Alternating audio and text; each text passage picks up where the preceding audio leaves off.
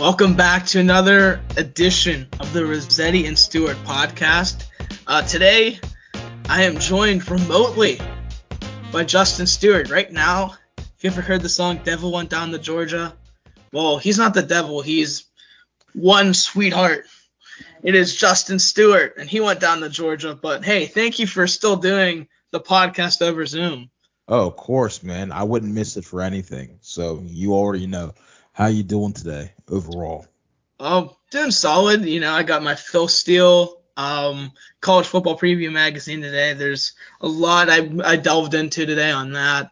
Um, it's it's been a productive week. Um, yeah, picking up some freelance work with the Trib this fall, and I'm excited nonetheless. So yeah, that's about it. But anyways, um, off the bat, I do want to talk about it immediately.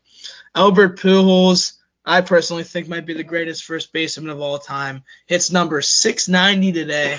It's a grand slam against the Colorado Rockies off of Austin Gomber. Uh, blowout win. Cardinals are playing some good baseball again. Um, Albert Pujols, he's up to 250 now. He has 11 home runs. Hey, can he do it? Can he 10 more 10 more in one and a half months? It, I don't see it, but that would be cool if he could get 700. Yeah, I think with Albert, I think if he could get like crazy hot, maybe hit three or four the rest of the month, which isn't entirely like out of the realm of possibility. It's just like he doesn't play a lot, so it's just kind of hard for me to see him get 10 home runs this year, 10 more home runs. So my thing is, I feel like he's gonna be 694, 695. I think he'll end up with that for, uh, at the end of the year. So my thing is, like have him come back half a year, whatever, have a contract, have him once he gets to 700. I mean, you know, see with me like A Rod, Alex Rodriguez was the closest guy to come to 700, and like a lot of people have an asterisk next to that for because of his alleged and you know PED use. I mean that that did happen. So you know, to Albert's never been accused, never been like no one's ever suspected him of doing it. So to see someone like hit 700 home runs, like you have to think like not even Ken Griffey Jr. did that. I mean, you're, you're talking about rarefied air with Babe Ruth, Barry Bonds, Hank, Hank Aaron, Hank Aaron too. Like that's that's very it's a very small group, and that's that's that's that's a group that I don't see any player nowadays unless something they average 45 50 home runs every year i don't see anyone ever touching those kind of records so hey there's only nine players that have gotten over 600 home runs and hey i mean i i don't see 10 home runs uh, by the end of september but i i can see him passing up a rod which honestly like I remember A Rod getting to 696, and um, I thought A Rod could have had another season or two, honestly, left in him. But hey, you know, I wanted to see him get 700, but now he got Pujols, who's right on the brink. I just think it's one of those things where you want to see him get up there with Babe Ruth. You want to see him in the 700 club with Hank Aaron or with Barry Bonds. But my thing is, regardless if he gets to 700 or not, it doesn't deny that he's first ballot and uh, in my opinion is the fir- best first baseman of all time. Um, even defensively when he was on the Cardinals, I mean, he was just he's all he's always been he's always been you know that guy to to not only just he I mean he hits for average, he hits for power, good defensively, and a good just locker room leader. Um, so yeah, 2011 World Series, 2006 World Series, and um, you know I remember a lot of criticism over the contract with the Los Angeles Angels, but I mean the guy was still an all-star one of those seasons, and he still put up productive numbers. Would hit anywhere between 20 to 40 home runs every season for them. So hey, great career, and uh, yeah, good way to go out. If he could definitely get 10 home runs in a little bit, but if he doesn't, still one of the greatest of all time. No, for sure. You pretty much hit the nail on the head with that. I mean, he's definitely going to be a first ballot Hall of Famer.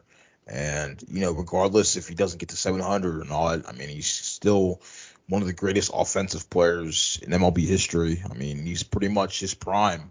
Peak Albert Pujols was pretty much 300, well over 300 with like 40 home runs, over 100 RBIs. So that's, you know, to do that consistently for a 10 to 12 year period, you know, at a high level, that's pretty impressive. So shout out to Albert Pujols. Yep, and uh, there's only like um, honestly like for current players, there really isn't anyone even close to how much he has. Like Miguel Cabrera has 506, which is absolutely incredible. And Nelson Cruz has 458, but Yeah. uh, those are yeah, those are your top three active leaders right now of all time. I mean, Um, you think? Oh, sorry, cut you off. Yeah, yeah, you go ahead, you're fine. I was gonna say Miguel Cabrera. I was reading like it's like I don't think he's really played lately, and like based off what I've read about him, he's he's a lot closer to retiring relatively soon. So that, just shows you like just how hard it is to even like the, the fact that Albert Pujols like is close to 700 home runs to me is insane because like the type of production you have to have. Like he was like t- at 21 years old as a rookie, right out of the gate was one of the best players in all of baseball, and you know, Hank Aaron, you know, Barry Bonds, like Babe Ruth, we just mentioned all those guys, they all had in common their prime years were pretty much from start to finish. Like they they were pretty elite from start to finish. And you, we see most of these guys nowadays, like they they hit rock bottom once they hit, hit, hit a certain age or whether injuries slow them down. So just to see Albert at that first 10 to 12 year stretch just put up crazy ridiculous numbers you know like that's that's what it takes like you know people talk about Juan Soto like he's like the new like hot guy that could be the future goat of baseball whatever Juan Soto's gonna have to average like 45 50 home runs every year for the rest of his career if he even has a shot at even being mentioned in the same breath as far as home runs go and like the same conversation goes for um 3000 hits like we just saw Miguel Cabrera do it recently. I th- I th- I'm pretty sure he's the most recent guy. Correct me if I'm wrong on that one. I think he is. To do what the triple crown? No, 3,000 hits. Three thousand. Yeah, I Yeah. believe so. Yep. So I think the closest guy now to him is Joey Votto, and I think Joey Votto doesn't have much left in the tank, and he's nowhere near. like, He's out for the year. Yeah, and I think besides him, I think Rob Robinson Cano had an outside chance, but I mean he, he looks like his career is pretty much over too. So I mean the next closest guy, I'm pretty sure it might be like Jose Altuve or someone of that stature, and like to be quite honest, Jose Altuve is already in his 30s, and I, I just don't see 3,000 might be something that we might never see again. Uh, that's just my opinion. So it's just like numbers like those 700, 3,000, like those are numbers that are very rare. And I just think, especially with 3,000, like I definitely don't think we'll ever see that again. It's my opinion. Yeah, and uh, you know, I- agree. I think players though, like um, so the players that can get to 3,000 hits, like you said, Juan Soto. But the thing is, he hasn't hit for average this year. He has hit a lot of home runs. But I mean, and another player that I thought would have had a chance. Now I'm starting to be questionable about it. Is um, Tatis after he had the 42 home run season last Yeah. year. I mean, he has 42 home runs, then he gets injured in an off uh, off uh, off field incident. Uh, don't know what it was. Sure, it wasn't great. Uh, and then he gets uh, suspended 80 games, and now that actually kind of even that's just probably the worst thing that can happen. And uh, that was yeah, that was one of those players. But I think if you're gonna see someone get 3,000 hits, it's um Soto or Cano or you know yeah, but I mean, and even if I was looking, I mean, even Paul Goldschmidt, who's having a Hall of Fame career, um, he's at 1,708 hits. So I mean, and he's 34 years old already. But um, I did want to that that's a question to be asked is um, Paul Goldschmidt is I think hands down the NL MVP right now. If he if he does hold on and get that MVP, is he is he Hall of Fame potential? Because he's 296 career. Um, you know, he's he's at 1,708 hits career, 309 career home runs, seven-time All-Star, full-time Gold Glove, four-time Silver Slugger.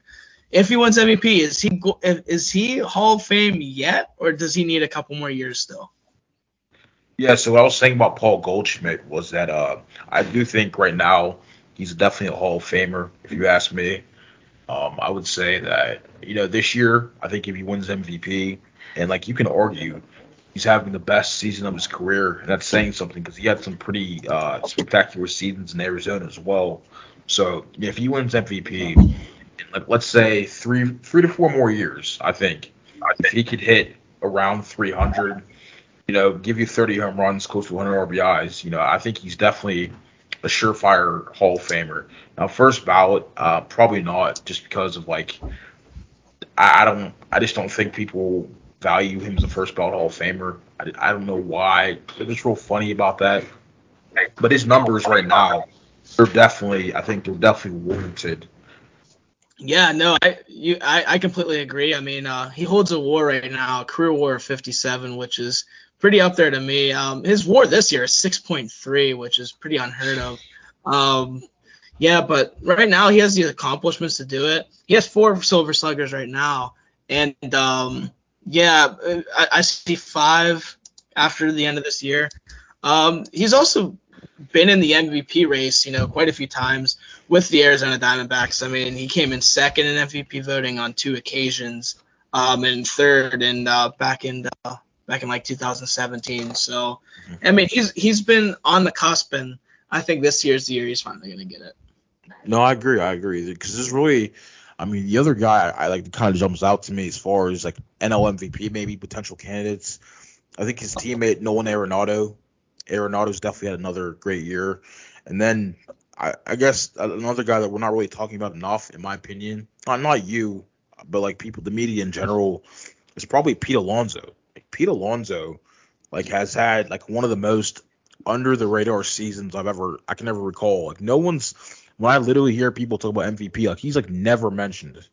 Like and he's he's batting like two over 280. I'm pretty sure. He has 80 something RBIs. I'm pretty sure he's like he's knocking on the door 30 home runs too. So like Pete Alonso, and people forget like when he's right, he's one of the better players in our game in, in the game of baseball. So I just want to throw that name out there as well. And he's one RBI away from 100 too. So he's oh, already. Oh shoot! I thought yeah. I, I 99. Sheesh. Yeah, and then uh, you also got uh, Francisco Lindor yeah, Lin, Lin, shortstop. I mean, Lin, 71 with 21 homers and 83 ribbies. Like, yeah, I mean, he's had one of the Lindor's had one of the greatest shortstop seasons in Mets history. Like, he, I'm pretty sure home runs, RBIs, like he's surpassed all that for single season. So Lindor, like him, mm-hmm. Starling Marte, Jeff McNeil, the whole crew, like they're they're doing some things out there in Queens, bro. That, that's for sure. Yeah, and uh, you know what? I was at the Pirates Red Sox game last night. Sadly, I was at a Pirates game, but um, we were we were comparing. Me and my brother were comparing um, Derek Jeter to a shortstop that plays right now, and it's Xander Bogaerts. He hmm. is the he is the modern day Derek Jeter, and I honestly think he might have more pop on his bat. Uh, but I was just thinking like Xander Bogaerts is one of those players that if you look at his stats, he's never had a bad season, and he's still 29 years old. The guy still has like five or six uh, five or six years left, probably I'd say in his prime, just because of how how great he is defensively as well. So no, but I was just talking like he's batting 302 this year, nine home runs. I mean, if you look at the Red Sox as a whole too, uh, the Red Sox are just Offensively, you got Rafael Devers having an incredible year. Verdugo and Martinez, they're both hitting over 270, 280. Um, their pitching's the issue right now the, with the Red Sox, and um, yeah, it's a, it's a shame that they're a in the worst division in baseball or best division in baseball, and b their pitching hasn't been as good. But yeah, that was one of our conversations. Was like, I think by the, the time his career is set and done, I think he could be one of the better shortstops of all time, Xander Bogaerts. No, he's he's definitely really good. Like that that's for sure. And um, you know, the Red Sox, as far as pitching goes, I mean, all you gotta do is play the Pirates. I'm, I'm sure the pitching will be fixed after that. So, uh, you know, that's I feel bad. You went to the game yesterday. Like I, I do have to throw that in there. Like it's it's it's pretty it's pretty um what's the appropriate word to use without offending anyone? It's pretty sad. Like that's the best I can say. Um, yeah, it's um, and it's just another thing too. You trade Jose Quintana for someone who pitch pitches for the Cardinals and Johan Oviedo. Now, my question is, how come Oviedo can pitch on the Cardinals, who are first place in the division, but isn't good enough to play on the Pittsburgh Pirates major league roster? we can, we could honestly we could say that with a bunch of different players like Or why- Holderman too. Holderman was good enough to play for the Mets, but he can't pitch for the Pirates in MLB. So he, I, that's a whole other issue. The fact that you trade probably at this point your second best bet in Vogelbach, and then you get back a guy who he they have multiple years of team control over him, which I understand that makes sense. But like if if you're not going to use him, like what's the point? Like you're just this is this is what I'm talking about with the Pirates. Like we talk about all the time. Like they, they have these guys, these young guys or guys that show promise, and then they they they sideline them. Like you just you were there yesterday. Uh, Roansy pitched yesterday for the first time in, like 25 years, Mm-hmm. and like he's probably their best starting pitcher. And like I'm not sure about Mitch Keller because I'm pretty sure he left the game a couple days ago with an injury. So I, I don't know if he'll be on the IL or not. But I assume like I think it had something to do with arm fatigue, so that's a red flag right there. So he'll, he'll probably be out, miss a start or two, maybe longer. We'll see how that goes. But it's just you know calling Oneil Cruz up not until like the end of June, and like it's just stuff like that. Jack Suwinski still in AAA when it's it's it's it's been obvious that he's gotten better in AAA, that he's hitting the ball well, and that he needs to be back up here because their offense is like literally like when I say it's unwatchable, like it is unwatchable. Like I've you know we've seen a lot, Tony, we've seen a lot of bad Pirates teams, like in our This is one of the worst ones. This is one of Oh the no, worst. this is this is definitely top five. Like it Mhm. might be top, it might be top three. Like I can't know, believe they actually managed to be worse than last year. They're gonna, they might, they, they're probably gonna lose. A, I mean, honestly, I don't know how they're gonna win 17 games for the rest of the season if they keep their roster put. Dude. How did they go five and one against the Dodgers? That's what I'm trying to figure out. Like what? Because they had, well, because you had your be, your best power guys. You had Vogelbach, you had um, you had Diego Castillo, you had Jack Suwinski, who all have over 10 home runs right now. You had them then. You still had Jose Quintana then, and now you you traded them all away. And hey, I mean, at least we have Kevin Padlo now.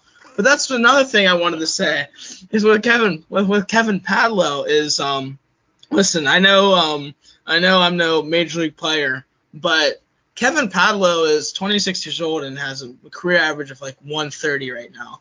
Um, Diego Castillo, Rich Hill pitched yesterday. Rich Hill's a left-handed pitcher, and um, I tell you what, um, I love Rich Hill. I think he's he's one of my favorite. He's actually one of my favorite pitchers. I respect him going out there, but the dude's a dinosaur right now, and uh, you, you need to have like your best hitters against left-handed pitching when he's out there, and your best hitter against lefties is in the minor leagues. Diego Castillo's eight home runs out of ten were against left-handed pitching, and he has like, pro- honestly, if you were on the team, if you were on that lineup last night, he'd had the most pop out of the whole team, other than maybe Bryan Reynolds, and he's in the minor leagues right now.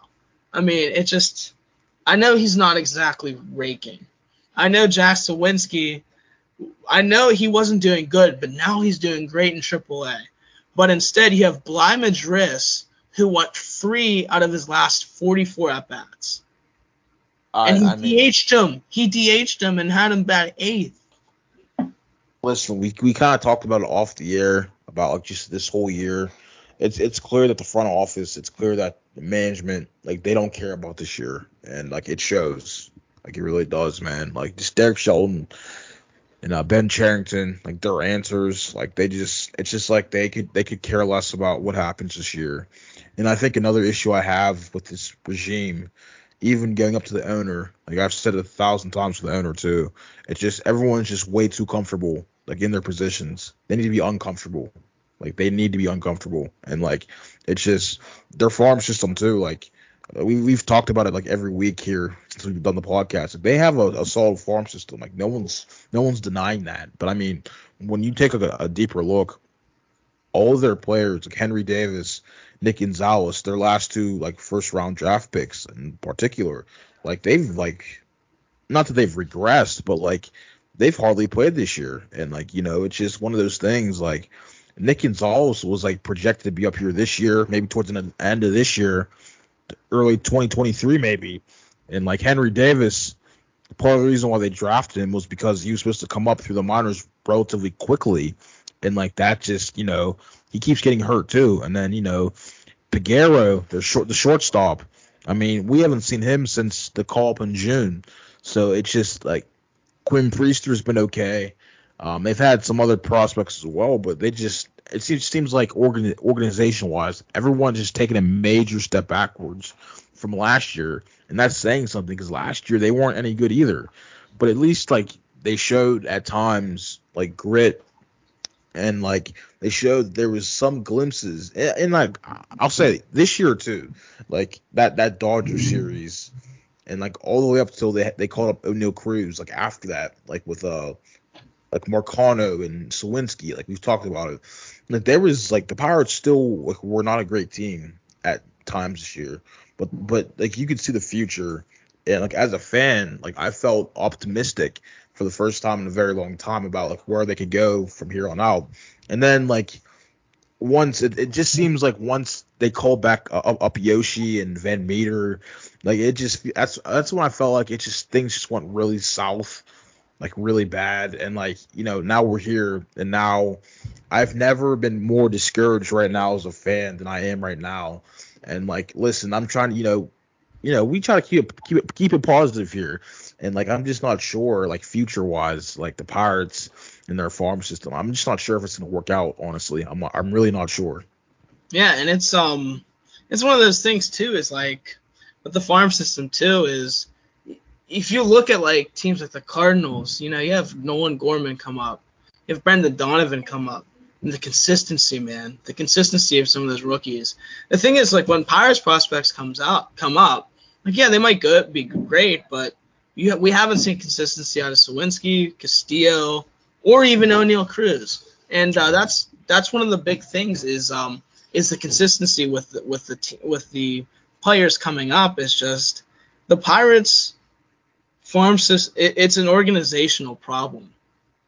You know, it's an organizational problem that you, we're not seeing those results, and I, I I don't know how that could be fixed.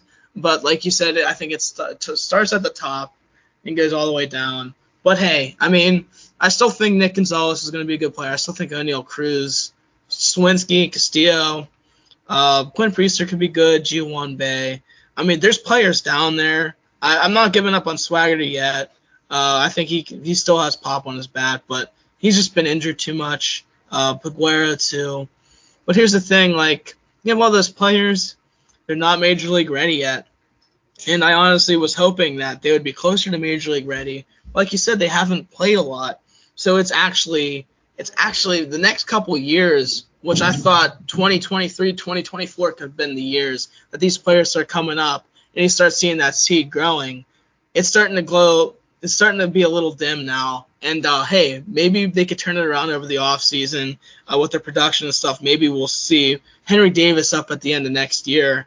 But as of right now, um, I want to keep it positive, but uh, for the past since 1992, maybe other than a flash in the pan year, flash in the pan for three years. I mean, it hasn't been positive for the Pittsburgh Pirates. I would say one last thing, closing on the Pirates. Like I would say that I think I'll give them one more year after this, like 2023. And if, if there's if there's just no like significant improvement, like forget wins and losses, just player development wise, uh, that's a red flag to me. Like it really is. And like Ben Cherington, I understand. You know, Derek Shelton hasn't been dealt the best hand as far as talent goes. I understand that too. But at some point, like enough cliche talk. Let's let's let's let's let's let's let's back our talk up with some wins some progress. That that's all I'm saying.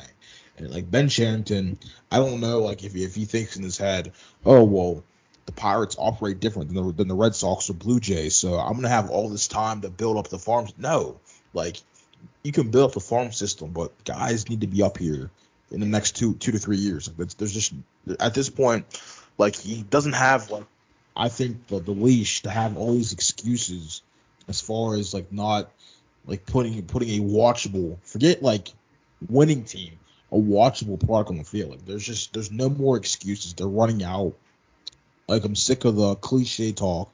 Like it's at it's time to put up and shut up. So couldn't have said it any better. And um, yeah, like I was just going back, like consistency. Like you see players like Julio Rodriguez, who's just as highly like Oneil Cruz has just been highly touted as him. Julio Rodriguez obviously a little bit more, but like Julio Rodriguez is 266 with 19 home runs. Other than the slow start, he's been a consistent player for that team.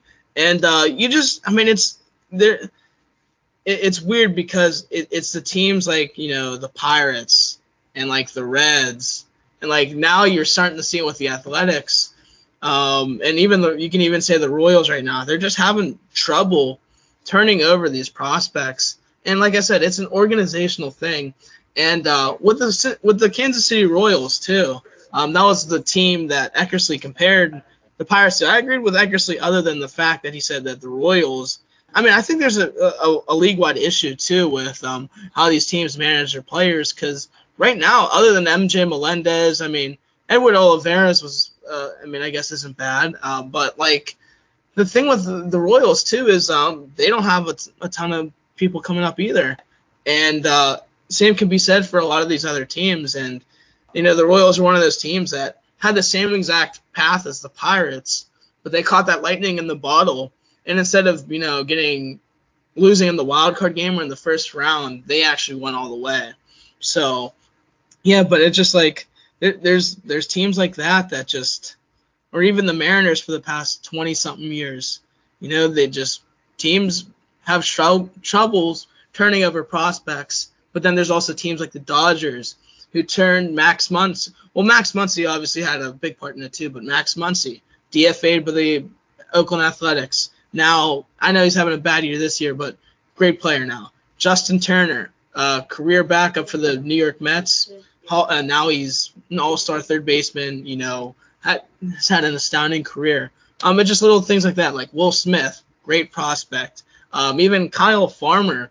You can even go to Kyle Farmer, who worked his way up to being a very solid trading piece. Um, I forgot who they forgot who they got from the Reds, but they traded him to the Dodgers, and uh, they traded him from the Dodgers to the Reds. And whenever you have these prospects grow and they show potential, people will actually now be able to make deals with you. You got that trade bait now, so um, that's why the Dodgers, even though they spend a lot, I still think if they had the same payroll as the Pirates, they'd still be 10 times better. Because if you look at the Cleveland Guardians as well, they have $1 million more, but they're first in a division. Granted, they're in a bad division, but the Pirates are in a bad division as well. Yeah, I would say with one more point about the prospects. So I think that's the biggest issue and why like, I continue to vouch for a salary cap. Like there needs to be a salary cap or a floor, whatever you want to call it. But just the fact that like the, here's the problem with the Pirates um, the Royals and the Orioles. This is more so for the Pirates and Royals, but this is why you cannot build your entire team on prospects because it almost fails 9.9 times out of 10. I mean, that's probably why the main reason why the Pirates had so many freaking losing seasons, like from 92 to 2012, was because it was very little spending in free agency, very little uh, good trades, impactful trades that helped them long term and like the farm system. We did a, a, past episode on it. You guys can check it out. But like we spent like almost an hour and a half talking about all the misses, and they had some hits, no pun intended. But like with the, the prospects and just, they just swung and missed at a lot of these guys, and whether or not it was draft, just talent wise, or just player development, like they just missed the boat. And when you're a team like the Pirates, Athletics, I mean, the Athletics and Rays, I will say they've done a pretty good job of like getting talent, like do, doing it through their own way. We all know the Rays and A's don't spend money either, and yet they somehow find a way to be more competitive in the past 30 years than the Pirates have been in that time span. So my point is, uh, it's there's there's reasons to be frustrated with the salary cap, and there's reasons the Pirates obviously can't afford like an Aaron Judge. Like we all know that as fans. Like we're not stupid. But like there's also the other side where like you need to be doing better at player development and trades and signing players to help fill out your team and not just standing pat and assuming, oh well all of our prospects are gonna save us from uh, futility. Like and it just doesn't work like that. So that's my mini rant on prospects. Yeah, and I will say like you're 100% right about that, and I I don't want to clump the Athletics into it because, like you said, uh, Matt Olson, Matt Chapman, you know, Sean Murphy's looking good. Hey, you know, they actually have a prospect that just came up the other day. Shea Langeliers, you know, he had a home run. I mean, the Pirates should consider calling up some of their prospects too, but you know, they'd rather work with, you know, career 4A players who aren't great enough to play in the MLB, but are too good for AAA. Uh, but they, you know, they'd rather them just rot in the minor leagues. But yeah. Um. Anyways, that's the thing with the Athletics is, I, I mean, now they're starting to call their players up at least. Um. I think Pythagorean record we're probably on pace with the Athletics, but it's pretty bad. I think the only team that's like kind of in nowhere right now is pretty much the Nationals. The Nationals, I, I, the Pirates are awful, but the Nationals are like ten times awful. They're like last time I checked, they're like 39 and 80, like something crazy like that. That they've just, they're like them and the Pirates. They're they're gonna be neck and neck, worst team in baseball. And I think the Pirates, even if they like somehow like tank the rest of the year, which all signs point to, I the Nationals are just so bad. I don't see the Pirates having the worst record. So there's something to hang your hat on, Pirates fans. They should have just traded Reynolds. Honestly, I feel bad for him. And that's what I was talking about. Yeah. He, he could bring. I mean, honestly, like I think I think he has a chance at like 25 home runs this year. I oh, think no, for sure. Seven for sure. home runs in a month and a half is not far fetched with how he's been hitting. So. And I would also say too, like when you have a guy like Bryan Reynolds who, like, when he's right, he's probably you can argue he can be the best center fielder in all of baseball. That might be a stretch, but he's definitely top five at the very worst mm-hmm. when he's when he's playing when he's when he's on firing on, on all cylinders. And when you think about it, since he's been with the Pirates, losing is always known. Like they've had a losing year every year he's played. 2019 they lose 90 games. 2020 worst team in baseball. 2021 lose almost 100 games. 2022 you probably lose another 100 games as well. So your your franchise player. I'm just saying, like, I would not be surprised. I'm not saying this will happen because I think he likes playing here. I would not be surprised if he if he's in some galaxy requested a trade. And I and honestly, I couldn't even get mad at him because like his age, he's 27. He'll be 28 at the start of next season. So he's in his prime right now. And no one else like on the Pirates roster is in their prime. They're all young guys still trying to find their way. And you know, all their top prospects are still in double A, triple A, single A too. So like when when when we're talking about rebuilds here, what maybe Bryan Reynolds is th- 30 years old by the time the Pirates hope to be good. Like that's just I don't know. And like last year, I feel like if you wanted to trade him last year was the year to do it because he, he had his best year.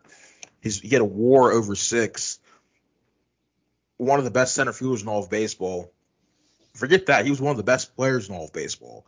And you know, if you're if you're gonna trade him, you should have done it last year. And I just feel like now at this point, I just think you keep him and like see how he ages out. So I don't know. I, I kind of feel bad for him though. So. Mm-hmm. And another thing too is like we've been talking about it since the podcast beginning, and I don't want to change topics really quick, but it is about Derek Shelton, and um, I just I don't get how you put a guy three of 44 in your lineup, and I don't get how you put a guy batting 120 in, in your lineup.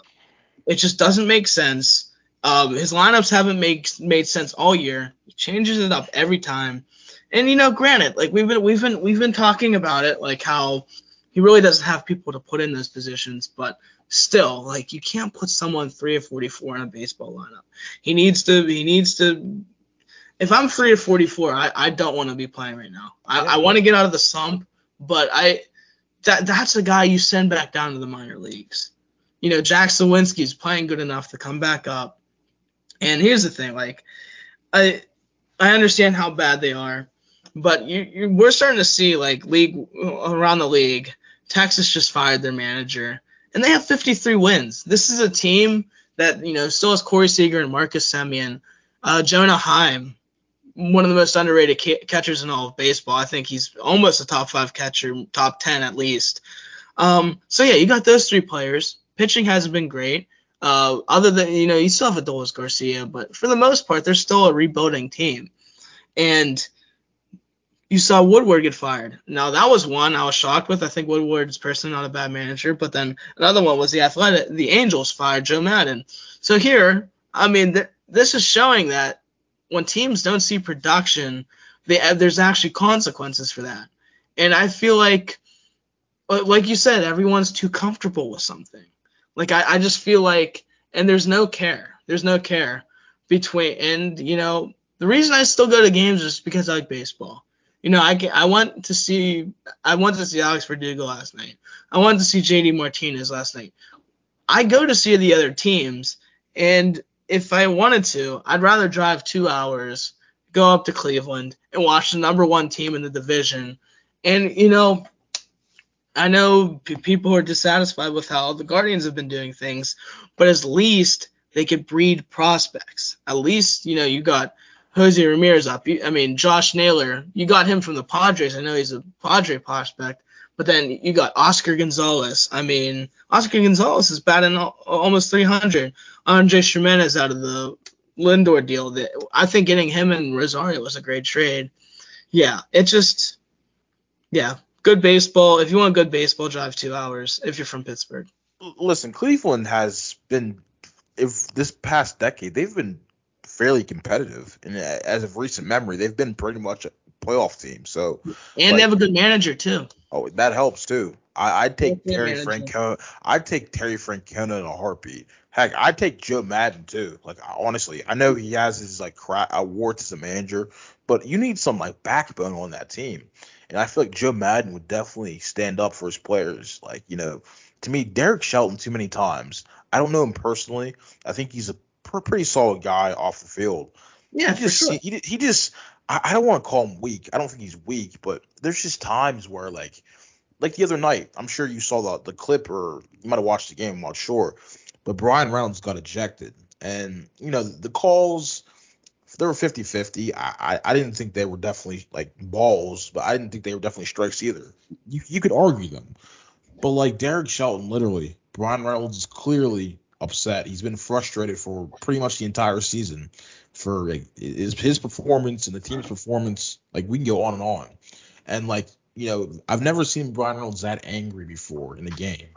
And like Derek for Derek Shelton to come out there and like say two words and walk back to the dugout to me, like that just that just wasn't okay as far as like a PR standpoint, as far as a team building standpoint. Because I feel like even if the players are wrong, like you still have to stand up for them. And I, I just didn't feel like he did a good enough. I just feel like I just didn't feel like he did a good enough job with that. So kind of disappointed from that perspective. But listen, I, I just I just think they've done a very bad job trying to like convince Bryan Reynolds to stay here long term. That's just my opinion. So I don't know. Yeah, I. It's one of those things where you know it's not going to change deep down, you know. But hey, it is enjoyable to see that AL Central race right now. Uh, the White so- the White Sox, Twins, and the Guardians they're all within two games of each other. White Sox are starting to play good baseball again, coming back to packed house. That's the thing. When you have Bob Nutting promised to the fans, if we if you guys start coming to the games, we're gonna keep putting a winning product on the field. We came to games in 2015. You yeah. didn't put a winning product on the field. In fact, you replaced players like Pedro Alvarez with John Jaso, and you replaced Neil Walker with Jon Niese. So it just um yeah, it's one of those things where just watching the White Sox play the other day, close out that game with Liam Hendriks, just the just the intensity in the air, and just realizing that hey, you know Moncada having the worst year of his career, which is he's usually a good player. Moncada having the worst year of his career. Um, Eloy Jimenez off and on the IL. You know, Tim Anderson off oh, and on the IL. Yeah. Yasmani Grandal. Uh, had a couple solid seasons uh, for the Brewers, you know, the Dodgers. Um, had an all right season last year, but this year, it's he actually had a pretty good season. He started off terrible last year. He actually had a good season last year.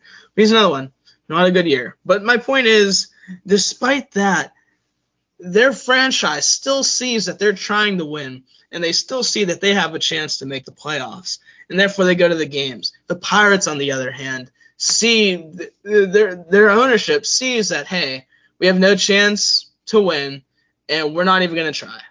And we're just gonna keep putting out the product on the field. We're just gonna see if we can get all our money off of beer sales at the game. So. Uh, you can't forget about dollar dog night, bro. You can't forget about that. Yeah, maybe we'll forget buns again. So. Uh, that's still still funny to me. But yeah, um, I can't believe that. That that is that, but that that is such a pirate thing though. Like, like we joke about it, but that is so true. So I I don't know. All right though, but uh, Tony, as always, great baseball talk. I gotta go though. Always appreciate you joining the podcast and just talking a little sports with me.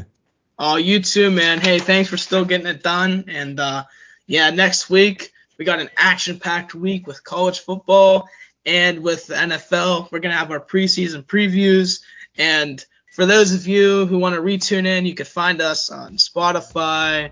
Uh, you can find us on Apple Podcast. Whatever whatever plug you choose, you can find us there. So thank you for tuning in. Uh, to all, all our loyal subscribers, thank you, and uh, we appreciate it. Uh, you heard it from the man. Find us on all those podcasting platforms. Just search the Rossetti and Stewart podcast. For Antonio Rossetti, I'm Justin Stewart. Thank you for joining us for another episode. Really appreciate you guys listening to us. We'll see you in the future. Talk more gridiron football. Peace.